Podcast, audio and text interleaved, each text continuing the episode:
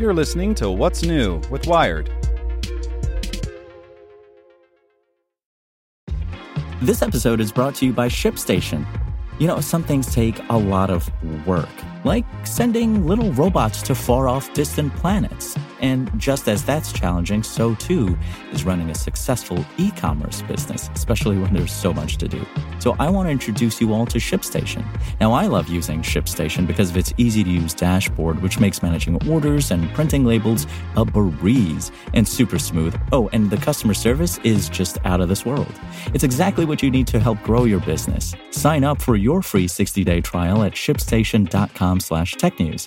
That's shipstation.com slash technews. This podcast is supported by Tools and Weapons, the podcast hosted by Microsoft Vice Chair and President Brad Smith. Each episode features insight you won't find anywhere else from the center of the conversation surrounding emerging technologies like AI. Right now in the podcast, you can hear a special episode where Brad Smith lays out Microsoft's vision for a vibrant marketplace driving the new AI economy. To hear more, follow or subscribe to Tools and Weapons with Brad Smith wherever you get your podcasts.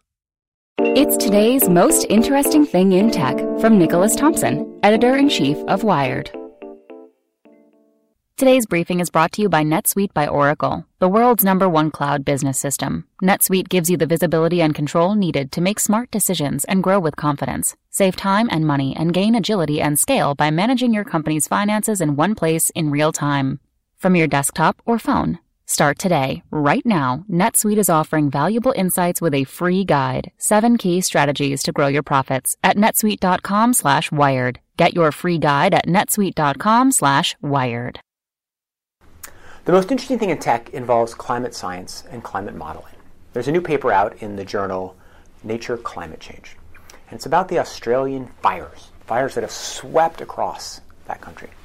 And what the paper says is that none of the climate models predicted fires of this magnitude would hit for 80 years. The models maybe predicted that in some of the worst case scenarios, you could have a fire this big at the end of the century. And this is really interesting for a, couple of reasons. First, just obviously, climate change is happening faster than most scientists have thought. It is more dangerous, it is more scary, we need to act more quickly. But that, everybody is starting to realize. Big question is about how climate models work. We rely on them to try to understand what the future will be like, what solutions we need to adopt now, what targets we need to set. But climate models are incredibly complicated because you have to put in all these variables and determine or estimate as best you can how each variable will affect each other variable. So you build a model and you say, okay, with this much CO2 increase, it will lead to potentially this much temperature increase, which will lead to this effect actually on ocean evaporation, which will lead to this effect on cloud cover, which will reflect this much sunlight back, which will have this change and this change and this change and this change and this change. And so you build out this cascading stream of variables. It's very hard to do and it's very energy intensive. You can't actually change variables and then rerun a climate model five minutes later. According to this paper, in fact, some of the models you run once a month because they require so much compute. Fires, then, as a particular subset of climate modeling, are particularly hard because they're at the end of a long chain of events. Why does a fire as devastating as Australia's fire happen? Well, you know, temperature increase, things drying out, bogs drying out, right? When you think about a fire spreading, often they're literally firewalls, wet areas, marshes.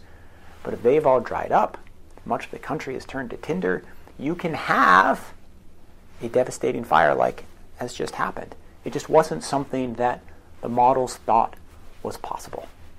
So, what's the ultimate lesson here? Well, the ultimate lesson is even these models, as good as they are, as much thought and power is put into them, they're not able to anticipate the complexity of what we're doing to our climate, which, of course, is yet another reason why we need to be taking every action we can to slow this all down. All right, see you tomorrow. Get more great stories from Wired in our daily newsletter. Sign up at wired.com/daily. Want to learn how you can make smarter decisions with your money? Well, I've got the podcast for you. I'm Sean Pyles, and I host NerdWallet's Smart Money Podcast. Our show features our team of nerds, personal finance experts in credit cards, banking, investing, and more and they'll help you make the most of your money while cutting through the clutter and misinformation in today's world of personal finance.